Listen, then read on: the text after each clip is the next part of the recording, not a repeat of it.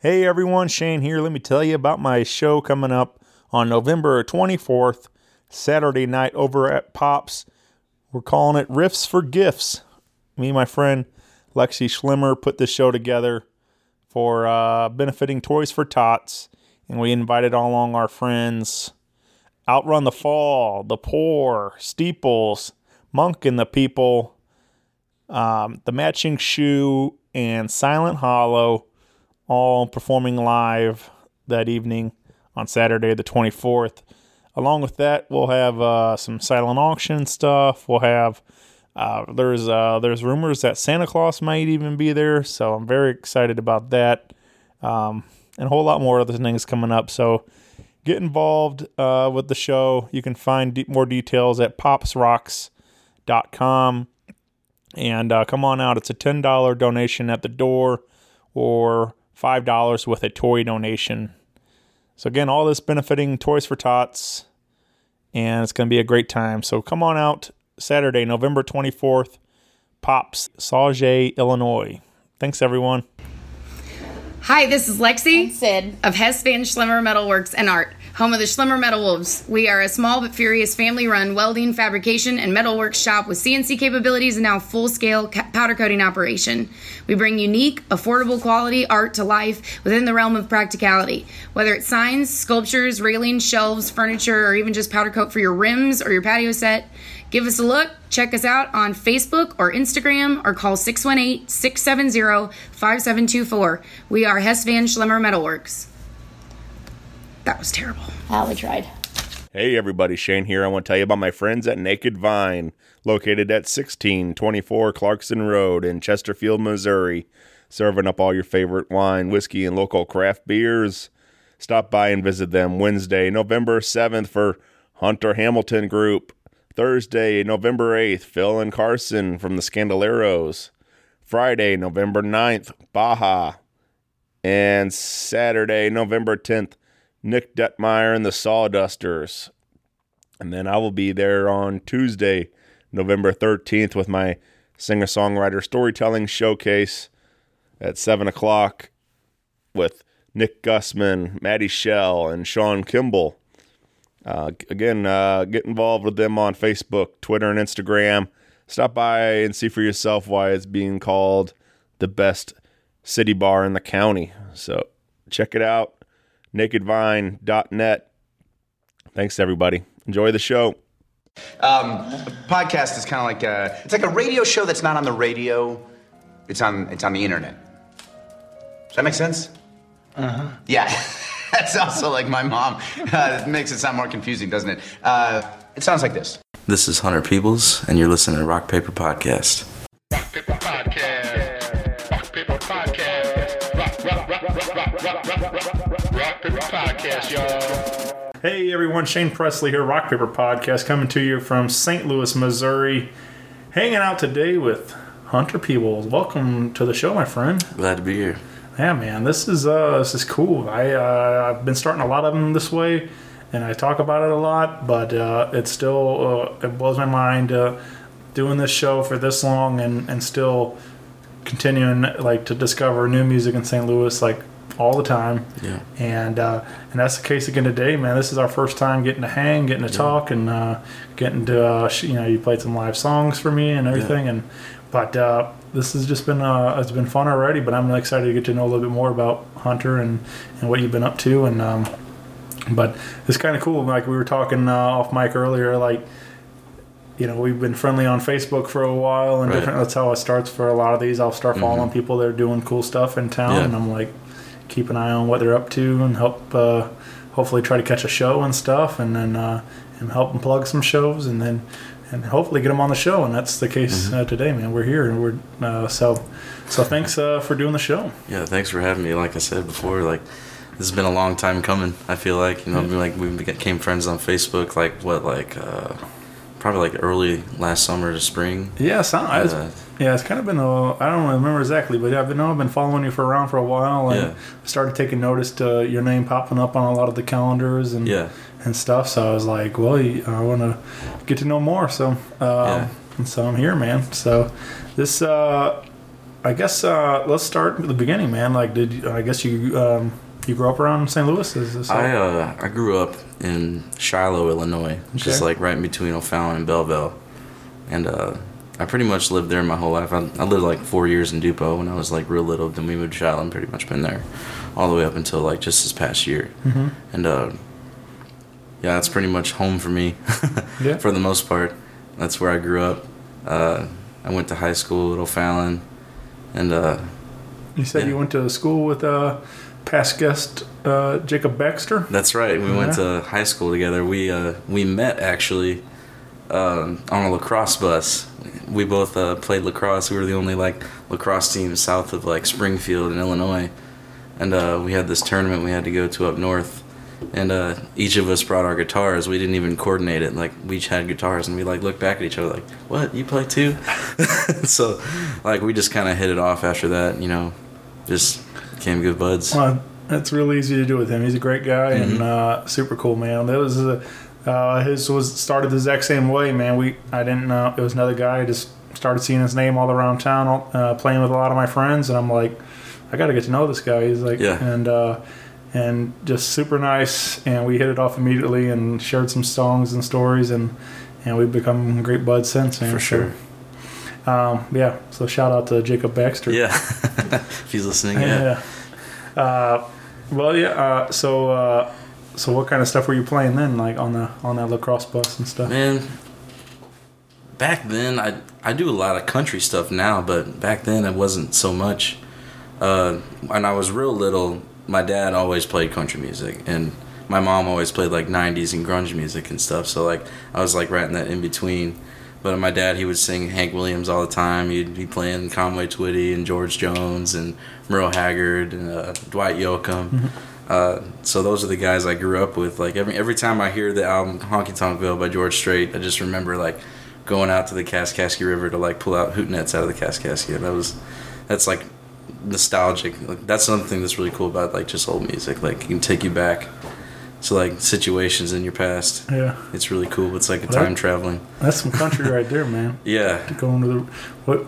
but as I moved on, like I, when I got older, I kind of was like almost ashamed of liking country because like I became friends with like a lot of kids my age and they like the newer music and stuff. So I was about that for a while. But uh, when I was on the bus, I was probably singing uh, probably some Nirvana songs and uh, maybe some Foo Fighters. Uh, so I fit right in with Jake. 'cause Yeah. we both like that stuff. And it wasn't until like my senior year of high school that I like kind of stopped being ashamed of like like loving country music and I just started playing it a lot. And uh, I always there was this talent show at our high school called February Frolics, and uh, every year since freshman year I told myself that I wanted to do it, and because I was like, oh man, that'd be such a cool thing. Nobody even knows that I play guitar or do anything. And like senior year came along and I still hadn't done it. I was like, well, it's now or never. So I finally did it, and everybody was just like, "What? He does this?" but like, it was just addicting. Like, you know, you play a song and then the crowd erupts in applause, and it's like right, right then you're hooked. It's like, oh, this is really cool. Yeah. And started doing gigs like the following year. what would you uh would you play at that show? I played back then. I played an old Brantley Gilbert song called "The Best of Me," Yeah, man. and uh, he was at the time he was a little bit more underground. yeah. Uh, Yeah, he, he's kind of one of those guys. I mean, we got to talking about it before a little bit too, some writers, but like, he's a guy that like was doing it for a long time and wrote a bunch of hits, and then yeah, and then finally, uh, it took like Jason Aldean cutting a couple of Mhm. songs and then blew him up, man. That's right. That Dirt Road and My Kind of Party like became. Uh, I mean, they were already like big hits with with Brantley's fan base, but then Yeah. once once Jason cut them, then they become. yeah, he was the National, big Billboard yeah. star. So And then right after that, Brantley and uh, blew up on his own. So that's right. Um, so that's kind of crazy. Like it's it's it's cool to see. I mean, like I said, you know, like you're saying, like he's he he was already doing his own thing, but like the writing though, that's what got him there. Like you know, Mhm. that's how he got everybody's attention, and Right. I, I feel like that's that's something to something about it. That's what makes a, a long lasting star, uh, stars or the or this writing those songs on their own and stuff. Mhm. Like Jason sounds a good singing them, but he doesn't he doesn't write a lot of those songs Yeah. at all. Yeah, just from then, even then, I was just I put a lot of value on like the songwriters. Yeah. So that's how I came across Brantley Gilbert because like I already liked Jason Aldean, and uh, off of one of his earlier albums, Jason Aldean recorded that song "The Best of Me," and then I was looking on the list like, oh, this is such a great song, and I was looking at the writers, and it was like Brantley Gilbert, and I was like, oh, what the heck? I better check this guy Yeah. out, and it turned into that. Yeah. So, Liked him for a while. so everybody uh, crowd went crazy after. Yeah, it was really cool. Yeah. I didn't expect it at all. Like, cause I mean, back then I just I wasn't comfortable with being on stage at all. Like, Sure. I'd only like played in my room. Well, that's kind of a lie. Like, my dad had a blues band that he started up when I was like in seventh grade, and they played a lot at this place called M&F Tavern out in Baldwin, Illinois. But that place has since burned down. But they played out there all the time, and there was one time he forced me up on stage by tricking me, because I was so nervous. I didn't want to do anything on stage or sing or anything and like he tricked me into coming up on stage and then once i was already up there i thought i was just going to play guitar he was like here's my son he's going to sing ain't no sunshine and i was just like oh well i gotta do it now and So you're like, what, freaked out 12, 13 or something? yeah i was probably like yeah. 13 or 14 Yeah. years old Singing and, Ain't uh, No Sunshine, huh? yeah that was yeah that's always one of my favorites Yeah, that's a good one. That man, he's uh, um, this guy's uh, what they uh, use me is another one of my yeah old my bill favorite, withers yeah favorites from Bill Withers and um, but yeah, he's got some bunch of great songs, and it's kind of crazy to, to for him too. Like you think that he just kind of walked away from it all. Like he, uh, I think he did like. I don't know, only like two albums Yeah. or something like that. Like Yeah. he didn't do very much in his career, but like had a bunch of big hits on those, and then just kind of walked away from the business. And Yeah, I, I I don't know if this is hundred percent accurate, but I read that like he hadn't even been doing music for very long when he started, yeah, and just in and out like you said. That's kind of crazy. Like he'd only been playing for like a like a I could be wrong, but I thought that I saw one time that he only been playing guitar or like playing and singing for like a like maybe at the most five years prior to like him blowing up. yeah, It's like some people they just have it, right. but it may not be what they want. but, Sure. you know. Yeah, yeah, I don't know, man. That's crazy though. Uh, so was it soon after, or around that time, I guess, in high school with the talent show and stuff? You start kind of getting a an itch to do this more. Yeah. Um, well, when I first got into high school, you know, like a lot of kids, I was like, oh, I just want to make friends. I want to hang out with people, and I didn't really spend a lot of time playing music or guitar. I just kind of let it sit in my room for like forever. Every once in a while, I'd break it out, and be like, hey, look, I can play. Uh, Sweet Child of Mine on the guitar, because like when I first started taking lessons, I had like a rock and roller as a teacher, so he taught me how to play a few songs like that, and I would just whip them out as like party tricks, basically. But I never really took it seriously, and uh, I guess I'd always kind of sang a little bit like in the shower and stuff. I never thought anything of it. And then um, I just had some friends of mine be like, "You're actually pretty good at that," and I was like, "What? what are you talking about?" And they just kind of like started building more and more in my brain. I was like, "Man, what if I try this? I wonder what." Like, Yeah. At the time when I was like a senior in high school, you know, being like a 16, 17 year old boy, I was like, "Oh, I bet you the girls are really like that if they see me up there." uh, so unfortunately, that was a very big piece of my motivation, but. Yeah. Uh, You know, I uh, at the time in school, I didn't quite uh, fully understand it. Uh, you know, seeing all the, guys with the guitars and the girls going crazy for Yeah. for those guys and stuff. Uh, you know, like I just didn't fully understand it. But then, I, as I got older, I went to some shows and I saw some um, some women playing guitar and Yeah. singing and stuff, and like it, it's like it's you know I told then it all clicked like oh now I get it you know now it makes sense like I I get why they were falling for the guy with the guitar like it's, Mm-hmm. Yeah. there's something about like seeing them perform like that like it's somebody being up there in yeah, control. right Yeah, just at uh, the front of the bill. all right it make it just uh, it's attractive and so uh, Mm-hmm. I get uh, why so many uh, young girls like the guys with the guitar so Yeah. Yeah, I thought that it would be a pretty cool trick. yeah But it turned into me really enjoying it. And like, I, I played lacrosse all four years of high school, and I thought that that was like my passion. I was like, oh, I'm going to play in college. But like, that kind of fizzled out. And then I, I turned to music, and it really became like a, like a saving grace for me. Like, became like therapy, entertainment, uh, like something to, like an outlet for creativity and like emotions and whatnot, all rolled into one thing. And just, it just continued to build into like it's such a big part of my life. yeah Yeah. it's awesome man Yeah. Yeah, I didn't really fully like music had always been there for me, like as a kid. Like my dad, you know, you was talking about Conway. I remember Dad had like this Conway box set, and we used to listen to it all the time in his truck, and like along with a bunch of other stuff. Dad was a big in to Skynyrd and uh, ZZ Top and a lot of Allman Brothers and a lot of Southern Yeah. kind of stuff, but also love the traditional classic country kind of stuff. Uh, and I remember Conway like um, singing a lot of those songs and uh, and um, and I remember one was, we used to kind of have a family band kind of thing. We never, we never played out, but it was dad played guitar, played harmonica, and did some stuff. But like he'd play guitar, and me, and- me and my little brother would sing in, at the house. And I remember uh, one of them was pretty big, pretty popular for us. Uh, was um, Ozark Mountain Daredevils. Yeah. Um, We would do a. Well, I've been standing on a rock, just waiting for my seeds to grow, and uh, so that was uh, Yeah. we we sang those songs, and it was just a ton of fun, man. But like, yeah. um, I never I never had that natural knack to like want to pick up and play, but like I, Mm-hmm. I loved music and I loved it all. Like, but I didn't really fully start appreciating it like until after high school. I started like going to a lot more shows, and then um, just kind of became that addiction. Man, I was chasing it all the time, going to uh, concerts after concert, and like, Mm-hmm. and then.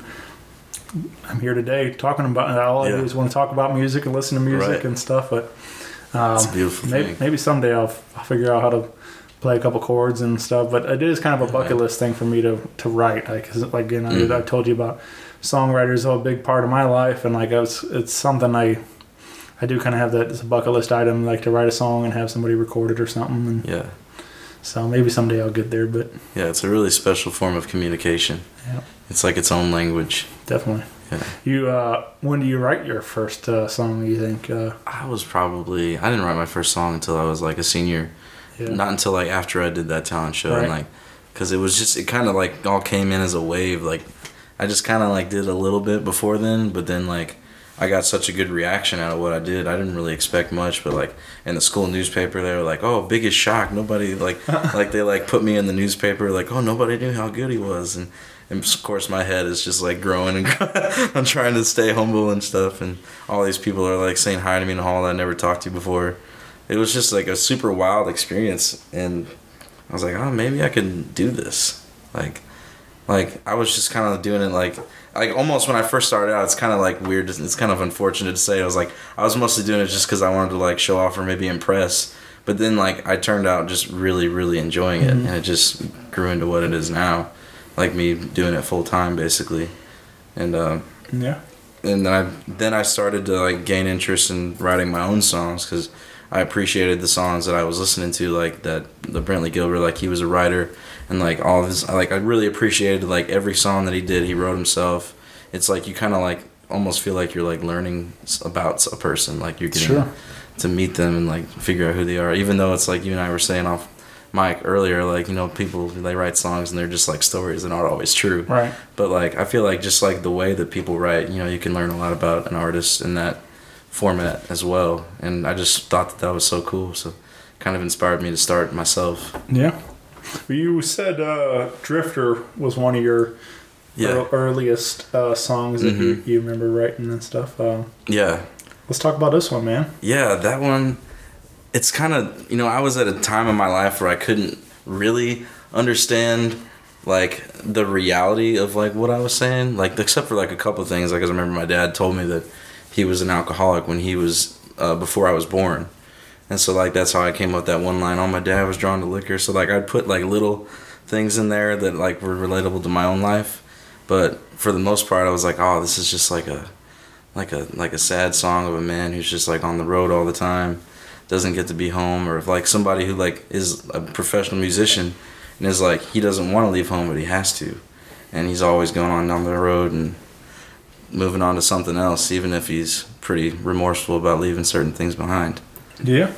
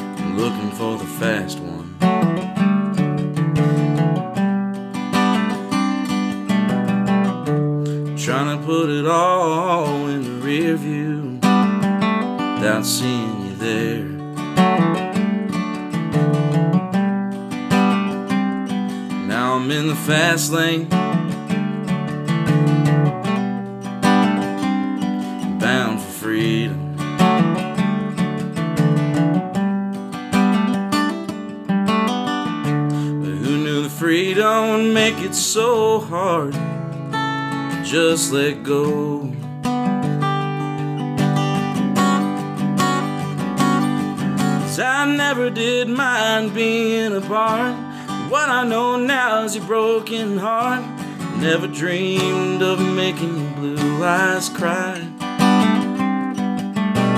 Baby, please, you gotta understand. Gotta go be the man I am. Gotta roll on down that open road. Like my dad was drawn with liquor.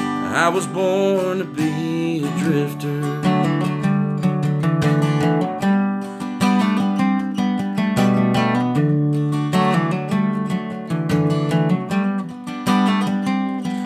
This old truck is a lie like a suitcase. Don't ever get it unpacked.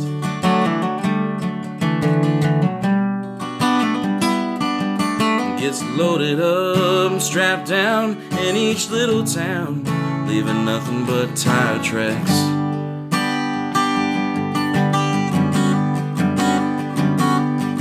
I never did mind being apart.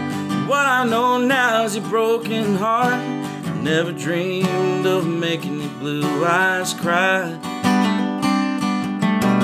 Baby, please, you gotta understand. Gotta go be the man I am. Gotta roll on down that open road.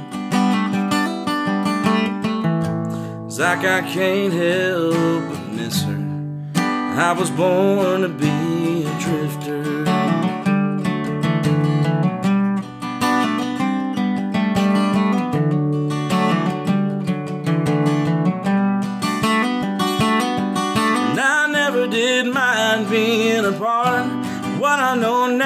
broken heart.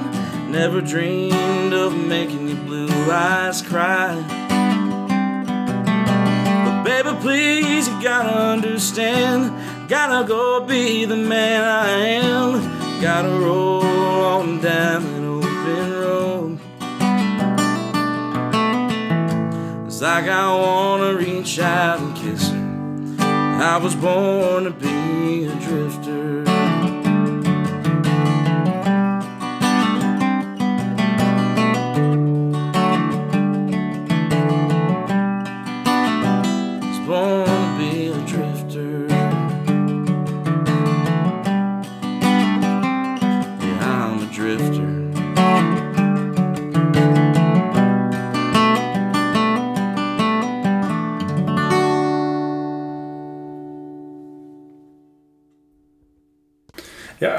Really enjoyed this man. Like, uh, and to think that you know you it was one of your earliest ones. I'm, it makes me excited to hear what else is is to come. You know, so like, what excited about hearing some more of your songs and stuff. Definitely. Well, I'm excited to keep on writing. Yeah. Just trying to grow as a writer as, as much as possible and wherever I can.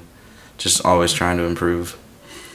Is there uh, do you do? Did you have any like um, like things you do uh, to push yourself to write, or is you just kind of, or I'm is really- it more inspiration whenever something things inspire it? And I, for the longest time, I've just like whenever like I'm feeling a certain way, I'll like get the motivation. I just have to get things out. But those moments are they seldom happen regularly. So I'm really a very undisciplined writer, but I'd like to become a more disciplined writer. In that, like I've I started reading this book uh, just last year. It's called The War of Art. I can't remember the author's name, but like he's just talks about like all these mental blocks in your brain to keep like from the perspective of artists and like writers and like ways to get past this like unseen thing called resistance and uh resistance is like he describes it as like this entity that like tells you reasons why you shouldn't do something and he also talks about the muse and the muse only uh, drops in on those who are working their very hardest. So the people that wake up at a certain time every single day, and no matter what is happening, they write for a certain amount of time, and then they, they just stow it away. But like discipline writing, and that's the best way to meet that resistance is just discipline. So that's something that I'd like to try to learn. It's a lot easier said than done, because uh, those fleeting moments when I feel like such raw emotion and I want to write, like those are exciting. Those are really exciting moments because like you feel like you're getting out everything that you're feeling or have been feeling all at once. But uh, when I feel like when I rely on that, rely on like creativity that way, it's like, and you end up producing less. But uh, that's mostly how I've written in the past. But you know, in the future, I'm gonna try to be more disciplined about it because I definitely want to get more material out and be able to better represent who I want to be as an artist. Yeah, I uh, I, I, was just thinking. Uh, it's, I've said it on here a few times, but it's one of my favorite uh, quotes, and uh, just a, it's a funny thought. Like, but uh, Aaron, Aaron Lewis, who, who's now you know um, pretty well known for Yeah. country, but you know obviously uh, fronted Staind for many years and was doing a lot of really dark, uh, kind of depressed songs as he was that Definitely. depressed guy. hmm I was writing a lot of those songs, and uh, and as he's kind of gone, you know, gone in towards more of a country career today, Yeah. uh, I saw him live at the pageant one night, and he was telling some story. You know, he played a couple of old Staind tunes and Yeah. acoustic, and he played, but he's you know mostly focusing on the new stuff, and he he uh, you know it's still just the kind of uh, somber tone that he you know always talks in and stuff, and he was like, well, so I fucked up and I wrote a happy song and, it go, and it goes like this. So I was like, uh, and it just made me laugh so hard to think Yeah. that that's like the mentality of it that he that it was a, it was a mistake that he wrote this happy song. You know, Yeah. like uh, even though because that's it was unordinary for what his most of his catalog, but hmm you know it was a great song anyway. But like you know he was wrote most of his stuff in that you know when he was down, when he was sad and depressed and things, but.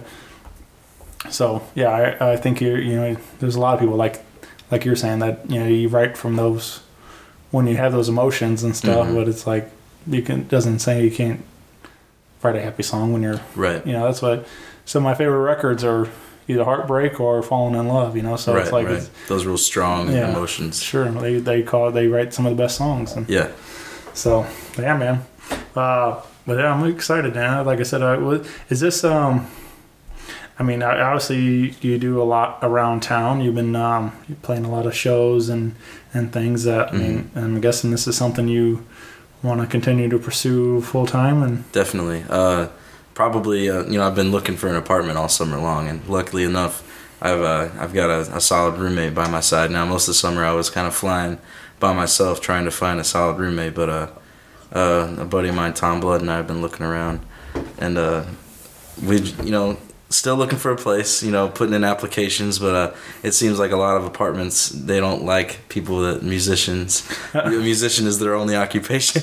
they don't really like to see that, Yeah. and uh, so it's just been kind of a struggle finding a place uh, when that's all you do. But uh, I graduated uh, at Carbondale with a degree in history this past May, and I was thinking about pursuing like a substitute teaching because you can do that with basically any degree. And I feel like it'd be something I'd be good at. I've always been good with kids, but that's something I feel like I could do as well as play music because you're done at three. Sure. You got your summers off, and I could easily keep doing music full time. so many of my friends are, are educators and stuff, uh, Mhm. whether it's high school or college and stuff. So, uh, or even just doing lessons and things Right, and stuff. right. So, like, um, it's cool to to see so many of them are, are trying to also impact the future. Exactly, You know? so you're- You're, making a difference on all these kids and Keeps your conscience clean. yeah, man. that uh, have you have you considered? Uh, I know somebody uh, want to make the trip to Nashville and try it down there. Is that something that you think about or? It was um, earlier on in my musical career, like when I was uh, probably like a freshman or sophomore in college. It's like, oh, I'm picking up and I'm moving to Nashville as soon as I get my associate's degree. And I don't know. Um, I feel like from the time I was in high school till later, I started to like, like, kind of go closer to like uh, songs that were more real to me and I'm not trying to like talk crap on any other type of music, but I, I just feel like a lot of like popular country music and the stuff they play in Nashville nowadays is like a lot more like poppy, and Sure. I don't I don't feel like it fully Well, there's. I mean, represents everything that I want Yeah. in, in music. Uh, not that it's like all bad, but I generally listen to a lot of stuff um, people that reject that scene and stuff. And but there's a.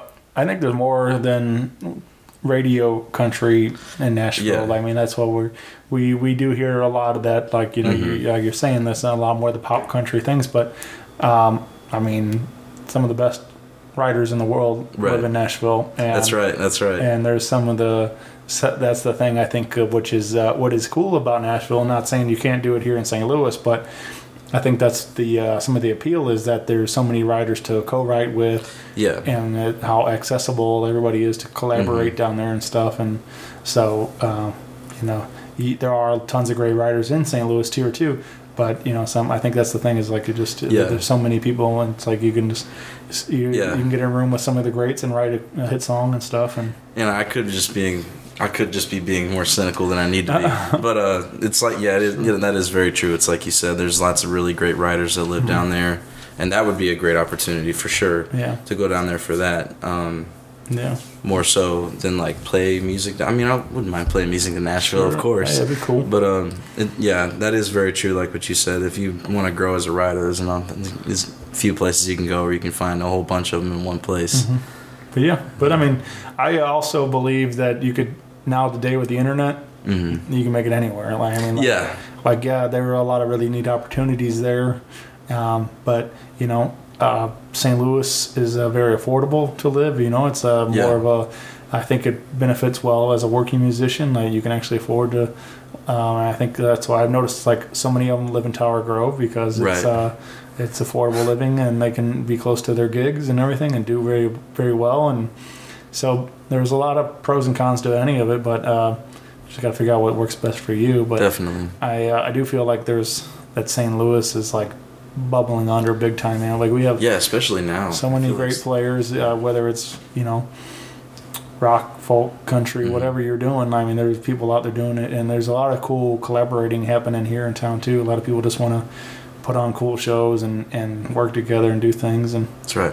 i just saw you recently played with with anna uh, Yeah, over at Venice. yeah, and, and you and you two have very different styles and stuff so but it works to just Mm-hmm. Yeah, to, Anna's yeah, great. yeah for sure but just uh, it's cool to see those kind of things like where you can kind of collaborate with somebody that's completely different than what you do and, Mm-hmm. and still have a, have fun doing it and Definitely. you don't always have to all sound the same Yep, it's collaboration's beautiful. yeah well let's uh let's drop in another one of your uh tunes this is uh you said this is the working title of this one is tribulation you, Yeah. you, may- you may uh hmm I was going through some things. Yeah.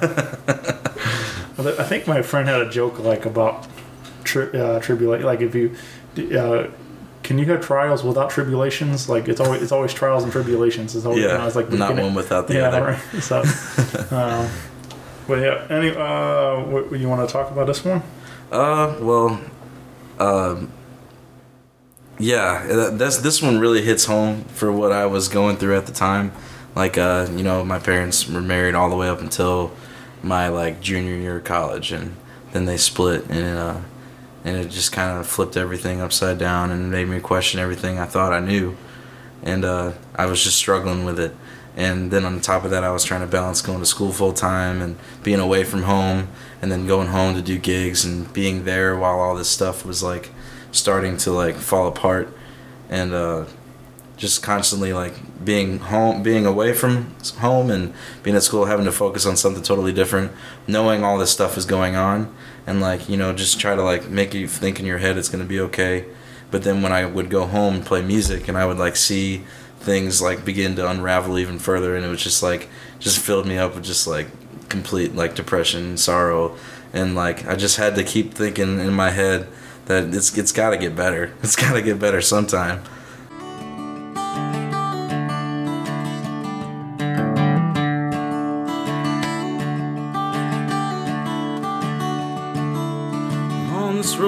I'm traveling, there ain't much time to stop and look around.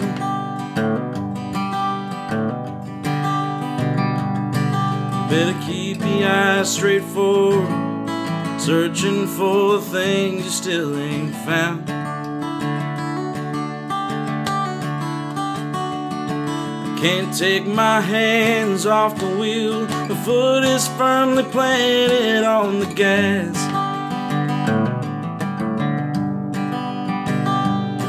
Yeah, on this road I'm traveling. Can't afford to look back on the past. I can make everything right just one single night.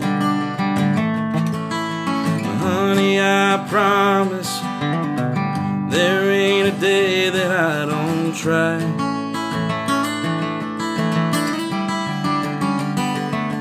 And over the horizon, know there's better days awaiting me.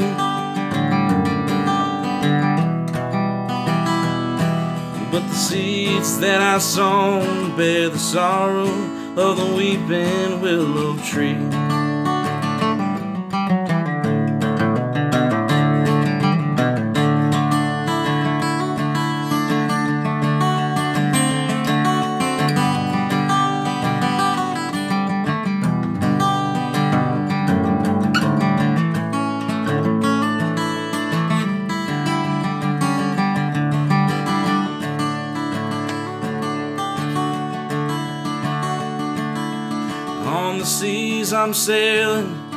Getting rougher than they were before.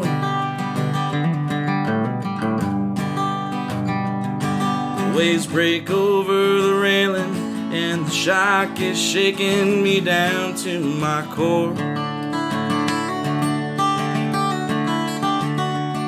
As I'm fighting against the wind, amidst the danger, I suddenly start to see.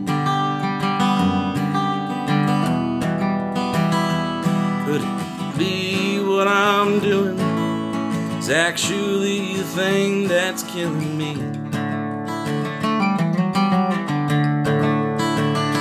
And I can make everything right. Just one single night. Honey, I promise there ain't a day that I don't try.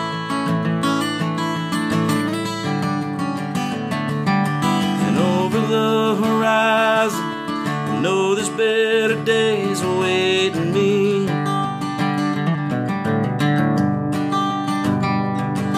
But the seeds that I sown bear the sorrow of the weeping willow tree.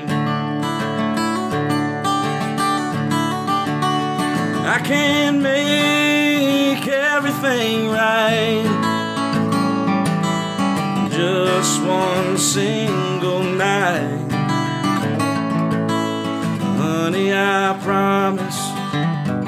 There ain't a day that I don't try.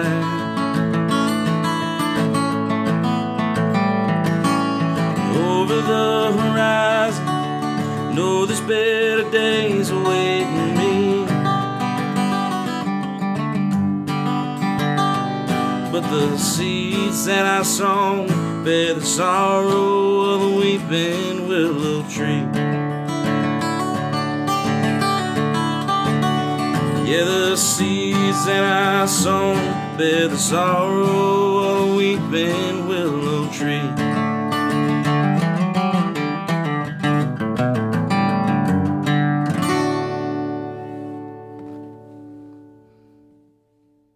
Yeah, I was just feeling really sad about a lot of things. You know, a big combination of things like getting used to the fact that you know Christmas holiday is never gonna be the same. You know, it's, it's you know, I'm sure people go through worse, but it was really bad Sure. for me for sure. And um, so I, I feel like this song kind of like just represents like my feelings. And um, there's a the the second verse. Um, I had a line that said, "Could it be what I what I'm doing is actually the thing that's killing me?" Because uh, uh, that's related to me always going home and playing music because that's what I was doing a lot at the time, and it's something I really enjoyed. But like I started to really wonder like is me doing this instead of like something else like causing me more pain or I don't know. And it was just I was dealing with a lot of confusion and uh, and depression, and I just had to get it all out. It's like we were saying earlier, like it was one of those moments where like I was just feeling such strong emotions, and it just I didn't know how to deal with it other than to just put it out on paper and uh, turn it into something.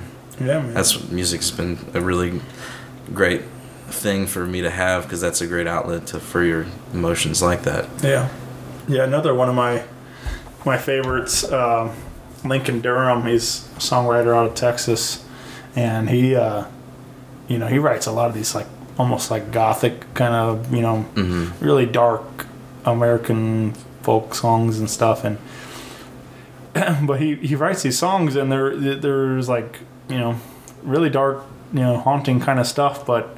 And uh, when you talk to him, he's very uh, happy and you Yeah. know very nice guy, upbeat Uh-huh. and stuff. But it's like so it's just kind of a, a weird thing. And I got to talking to him about it, and he's like, you know, he's just like he has these thoughts in his head, he, and that's the way he gets it out. Like it's, Yeah. it's through his music and stuff. So like.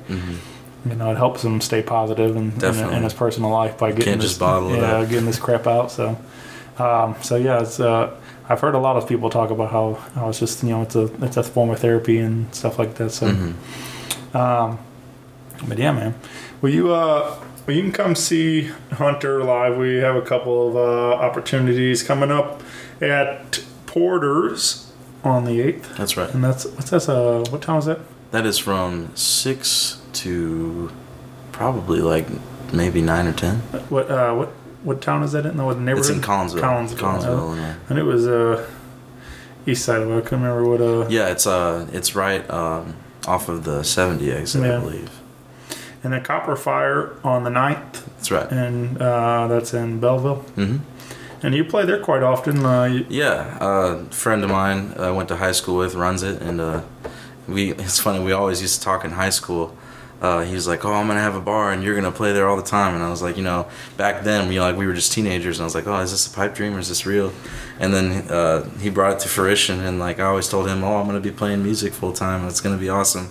And it's kind of like almost like we're both living out our dreams. yeah, And so that's a pretty cool aspect to it, and self-fulfilled prophecies. That's right. Yeah, man. Very cool. Yeah, that uh, is a great little room, man. I remember I was telling you a little story uh, that I, I stopped by there recently and was hanging out with my uh, good friend Lexi Schlimmer was playing a gig over there. So, um, but yeah, it's a neat space. I haven't, I haven't tried Mm-hmm. Yeah. to, I haven't ate there yet, but I, uh, hear there's some good food too. So I gotta, Yeah. Mm-hmm. I got to do that sometime soon. definitely. I uh, I think uh, I think I did. I ate just ate when when I went over there. I think I just ate over at Bennie's Pizza. Oh yeah, yeah. That's door. another place I'm gonna start getting some gigs at Yeah. fairly soon. It's a neat little spot too. Yeah. I ate pizza watching Big Mike Aguirre over there. Yeah, oh Big Mike. Yeah, uh, he's one of the best. He's great, man. he's great. He's a bad dude. But uh, so I just thought that was kind of cool that um, opposite corners of the you know and my friends were both playing gigs right there and stuff. So I, I sat and watched Big Mike for a bit and then walked around, walked uh, you know up the street a bit and, and saw Lexi play for a little bit. So it was a it was a fun night hanging out in Belleville. For sure. I don't I don't make it that way a whole lot. Uh, I live out in Wentzville, so it's uh you know it's an hour hour drive for me to hmm get out there. So Oh yeah, and playing gigs there, like I'm over here in Creve Coeur. It's, it's definitely a ride, especially late at night. but uh, Yeah, it's it- always worth it. yeah, man, they got a lot of good things happening on the uh, the east side in, in music and stuff. With uh, I know um, between Belleville and Collinsville and and a lot of the neighborhoods over there. I've been over there a lot doing these podcasts, and Yeah, there's a lot of great things in music happening right there. So yeah. Downtown Belleville's been a great place Yeah. for a lot of live music. You Yeah. Seven, Bennie's, uh, Copper Fire now, and uh, those Yeah. are great places to play. Definitely. You can get involved with uh, Hunter on Facebook and Instagram for more dates. Um, he's always good about posting events and stuff, so you can Mhm. RSVP. And you uh, you said you're also a regular at Game Six Honky Tonk. So That's right. I play there pretty often. I think I played there like two, three times this past month in October. Yeah, that Yeah. and I um, They're just starting to put their uh, November calendar together. So yeah I haven't actually been in. I've, I've been by. Obviously, I I work at Oyster Bar, so I, I'm Mhm. I'm right next door all the time. yeah, but uh, I still haven't been in. But I do love the idea of it, though. I do. I Yeah. love that we have a, a true, you know, country bar in downtown St. Louis. yeah, it brings Uh, bands yeah. in. Yeah, because we get we. I remember I, I I told you, man, we got a great thing going, and, and especially even in country music here in St. Louis, well, we just never really had that uh, a true platform for for them to kind of call home. So it's kind of I feel like Game Six is kind of becoming that. Uh, Yeah. I know, I know they do a lot to bring in Nashville up here and stuff, but also giving guys like yourself a, a opportunity to play and stuff too. So Yeah, and Jeremy and Ryan, they're great guys, and they're they run a pretty good establishment. You know, they make sure that they're involved with the community and whatnot. I think they're doing a, a benefit for breast cancer right now, and uh, they're always trying to just be involved with the community and get as much incorporation as they can. yeah, definitely, man. Well, uh, let's drop in this cover tune. Like I said, a lot of you you do play quite a few uh, covers at some of these bar gigs and Yeah. different things, but uh, they outnumber my originals. but I, I love the originals, man. That's I, Yeah. I'm, I really uh, hope you hope you uh, continue to write and uh, Definitely. and get some more of those out there. But uh, you were telling me kind of a fun story about this one. The disc, uh, um, call, this song's called Election Day, hmm but um, maybe not a lot of people know it. Uh, let's let's talk about this one, man. Yeah, uh, Blaze Foley. He's a easily became one of my favorite songwriters. You know, I didn't know much about him until like a couple years ago. Um, I stumbled across him because I watched this uh, this document. Or actually, no, I came across his song "Clay Pigeons" that John Prine actually covered as well on um, on one of his records because a friend of mine, DJ Stan, I went to school with, we liked the same kind of music, and he made this big Spotify playlist, filled it up with all of these Americana and like roots music, and just called it Rough Real. And I came across Blaze, and I was like, oh, is this a newer guy? Has like this like painting of his face, and I was like, oh, is this newer? And I had no idea that he was from the '70s. And then Mike Judge put out uh, this like kind of country music uh, animated documentary. I can't remember exactly what it's called. I wish I could, but like it's an animated documentary that talks about all these old country guys and like their wildest times. Like he talks about Johnny Paycheck, George Jones, Waylon Jennings. Uh, uh, I don't. He might have done Billy Joe Shaver, but his very last episode was talking about Blaze Foley and how not a lot of people know about him. Uh, but he's a phenomenal songwriter, and his guitar picking style it just kind of just makes you want to move. It's got a real good rhythm to it, and like he, all the embellishments he puts on his chords, like just I was immediately drawn to it.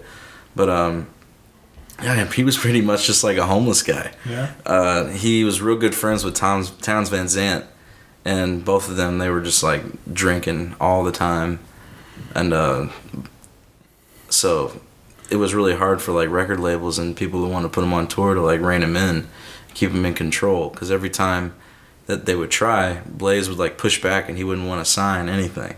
So it was really hard to like actually get him out there and get him promoted because you know the 70s that was a very different time for music you know we don't have like the same like avenues for streaming and Yeah, sure. and stuff i mean you really couldn't do much unless you're through a record label late record label and um, so a lot of his songs you know they were just kind of lost um, but i feel like a lot of them are emerging now because like you can find several albums of his stuff on spotify now but i just can't stop listening to him. He's become one of my favorite songwriters. And, uh, his style is great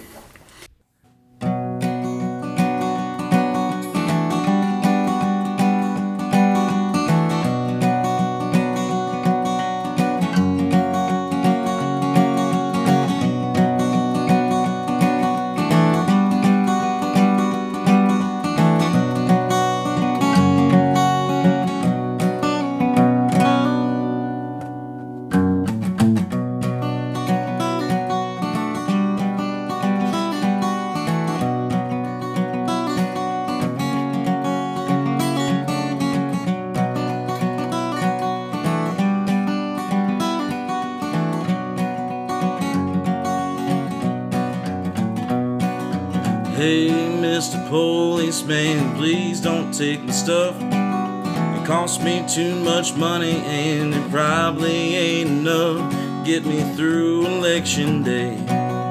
Didn't I hear you say it'll be alright, be alright, be alright? Wouldn't even weigh things hardly worth your time. Luck's been bad, the telephones took my only dime, and it might be a burden to me. Won't you just go and see if it'll be alright, be alright, be alright?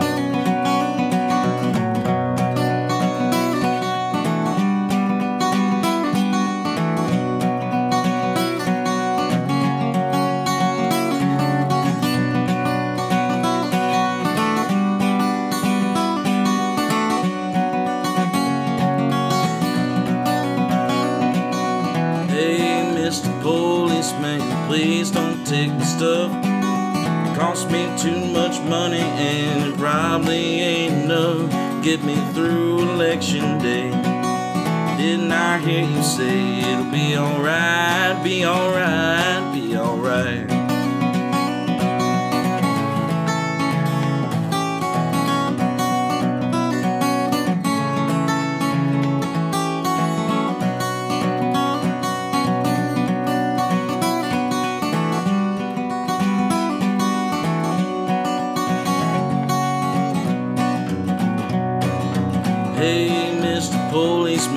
Please don't take the stuff. Cost me a twenty dollar bill, and probably ain't enough to get me through election day. Didn't I hear you say it'll be alright, be alright, be alright? Be alright, be alright, be alright. Be alright, be alright, be alright.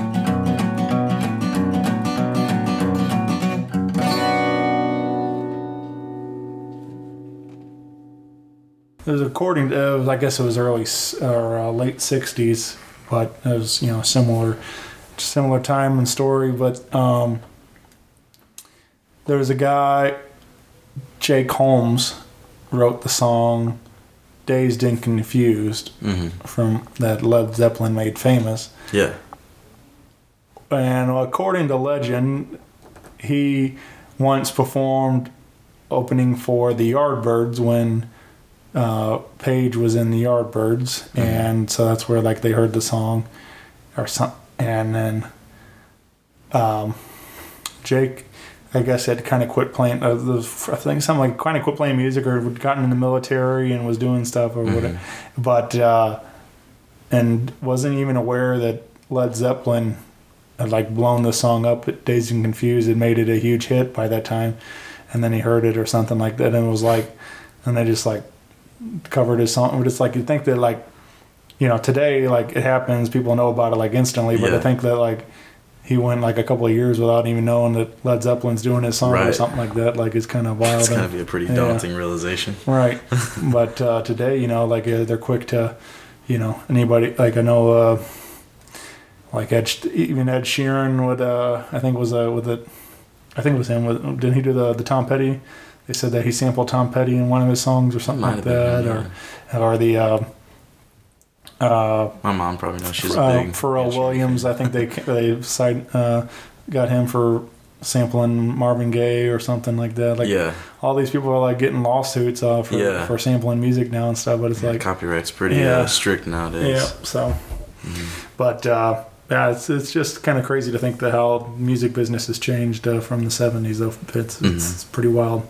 Sounds But- like Zeppelin got in trouble for that kind of stuff. I guess pretty Yeah. often because they had the Lemon song. I think they got sued over that one, didn't they? No, I mean, they, there's, I mean, I, they, I know a lot of that stuff. Like they, uh, they, I mean, they were, they were great. Like they were one of the, Yeah. they're really good at what they do. But oh they, yeah, no, I'm, I'm not but- discounting Led Zeppelin but they, whatsoever. yeah, but but so many of those songs that they, everything they put on there was Page Mm-hmm. and Plant, even though they ripped off every old blues musician and stuff. Like they, you know, so many of those songs were, especially Led Zeppelin one, was like all like eighty something percent sampled material from Mm-hmm. Yeah. from blues music. Uh, you know, Blind Willie Dixon and all Mm-hmm. these guys, and it's like, so uh, you know, I've kind of gone in a couple of rants on here about it because like people think they're and I mean, I don't know. I guess if you if you're just not educated into it, Mm-hmm. if you don't learn, you know, take the time to look at the credits to learn the songwriters, even though right. they've since changed them. I think, but at at the time they were just had Page and Plant, and that's where they got Mm-hmm. In trouble. Like they were claiming this is original. Taking credit, yeah. Yeah, but I think it's since they they've uh, re uh, recredited everybody and stuff or something, some of the different things and.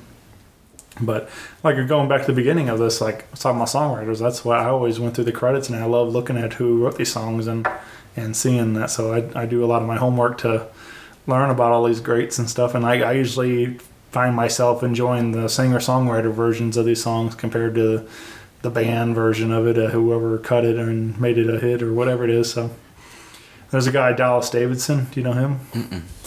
Uh, well, or Chris Stapleton.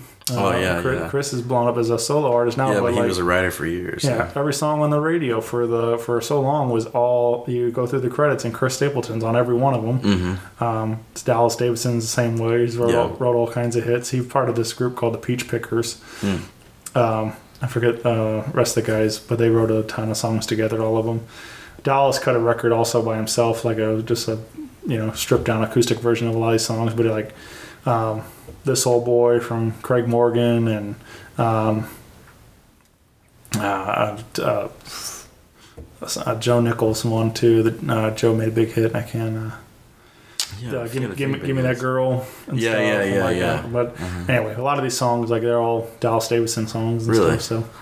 So, um, tons of hits and stuff. But that's the thing. It's just like that's what I started taking notice. Is like you start going through liner notes and seeing these same couple names popping up. Like I gotta know what's going on with this guy. Like it's Mm-hmm. Right, yeah. And now look, and Chris goes on the CMT and sings, and now he's a Yeah, and he's got superstar. Grammys. Yeah. So. Yeah, for Sing- sure. Mm-hmm. You sing with Justin Timberlake one time, and that's all you need, man. Takes off, takes career takes off. Take off. Might see him at the Super Bowl Sure. or something. yeah. But yeah, I mean, he was one of those guys put in put in a lot of work before he ever got there, though. I mean, that's the thing. But that Oh, moment, yeah. that moment, he everybody, the world took notice, and that's that was what was cool about It's really one. satisfying when you see like the originators start to get their credits and Mm-hmm. their, their dues. Um, Yeah, man. There's a lot of those folks. I imagine they stay in the shadows. Yeah, and some of them like it. I mean, I'm sure Yeah, some of yeah. them want it that way, but Sure. uh, I'm sure a lot of them have dreams of being the star on stage. When, Um, Chris has got the talent. I was man. telling you a story uh, about my friend Will Hoge, who I'm, I'm Yeah. super excited to see coming up. Uh, but when I saw him live one the, one time a while back, he was he was telling a story about you know some of his gigs. Uh, you know, sometimes there's only hundred people in the room or whatever it might be. Uh, and then uh, when he when he sold that song, even if it breaks your heart, that he went Yeah. on, he went on the road with Eli Young Band to write a couple more tunes and. At the time, they were opening for Kenny Chesney on tour, Yeah. and so he was playing. Uh, he was he would go out and uh, a couple songs with Eli Young band and play and like uh, play guitar with them and stuff. And so they're playing in front of like you said like you know uh, Friday night or whatever. They're in uh, you know whatever Detroit or something. And there's forty thousand people at the show, and then they go to the next town and there's fifty thousand people at this show, and it's like. And Wells said he's back there playing guitar, singing. He's like, "Man, I wrote this motherfucker." you know, and it's like you, Yeah. you hear fifty thousand people singing the words to your song. and That's stuff, pretty crazy. I can't gotta- imagine. Yeah, it's got to be pretty wild, man. Yeah. Uh, but no, he, the way he tells those stories, I mean, he's just uh, he's he's He's he's one of my favorite performers on stage and and, and the writing too. But uh, Mm-hmm. uh, yeah, he's he's great. But yeah, man, I uh, so I hope you continue to write, and I hope maybe uh, we hopefully we get uh, um, is there I guess uh, you said you have a bunch, but. Uh, we, we shared two today. Is there is there plans to? Yeah, Get some I- I plan going? to get a something together for sure. I, I kind of been uh, well, most of my gigs that I do, and it's just solo acoustic, so that's the way I'm used to playing Mm-hmm. for the most part.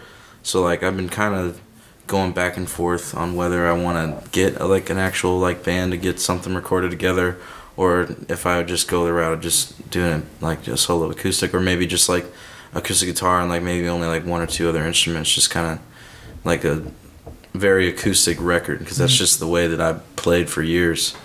Um, it would almost be like a like a step outside the boundary to like introduce like a full band and all that different stuff. Even though that's something I'm definitely interested in, but uh, I, I think that's a good idea though too because then you can replicate it well too. Like it's not like it doesn't sound you know yeah, it's not going to sound super different. Like you know you're you're trying to sell a record with a full electric band when you're playing live Yeah. acoustic. At least people can kind of get take home what they hear too. uh huh. And a lot of the artists that I've been listening to a lot lately, uh, they kind of have that style too, and I really admire it. Like Tyler Childers Yeah. and Colter Wall, and I mean even Blaze Foley. Like a lot of his stuff is mostly acoustic. I mean he has some stuff full band, but I almost like his solo acoustic stuff better because he just yeah he puts so much character into his like guitar playing. It's Yeah. like he just has it all there. Yeah, you can't hide Yeah. anything on that, man. Yeah. it's, it's uh, just the truth there. So, That's right, and I, I just admire that style for sure. yeah. Well, let's uh let's hope that happens uh, real soon. We'll get some uh Be the first to know. yeah, man. Get some Hunter Peebles' tunes out there, and uh, we'll uh, get involved. Like I said, we got the Facebook page. You can find more dates and everything coming up. Mm-hmm. And uh, yeah, man. But this has been awesome. I, I, Yeah, I thank really, you so much. Really appreciate you taking the time to do this, and sharing some of these songs and stories with me. Yes, sir. And uh, yeah, man, we'll definitely we'll do it again here soon when when you, maybe we get an EP or something going here. Very cool. I'm looking forward to it. All right, thanks, buddy. Thank you. Bye, everyone. Rock Paper Podcast. Rock Paper Podcast. Rock Paper Podcast. Rock Paper Podcast. Well, yeah, that was it.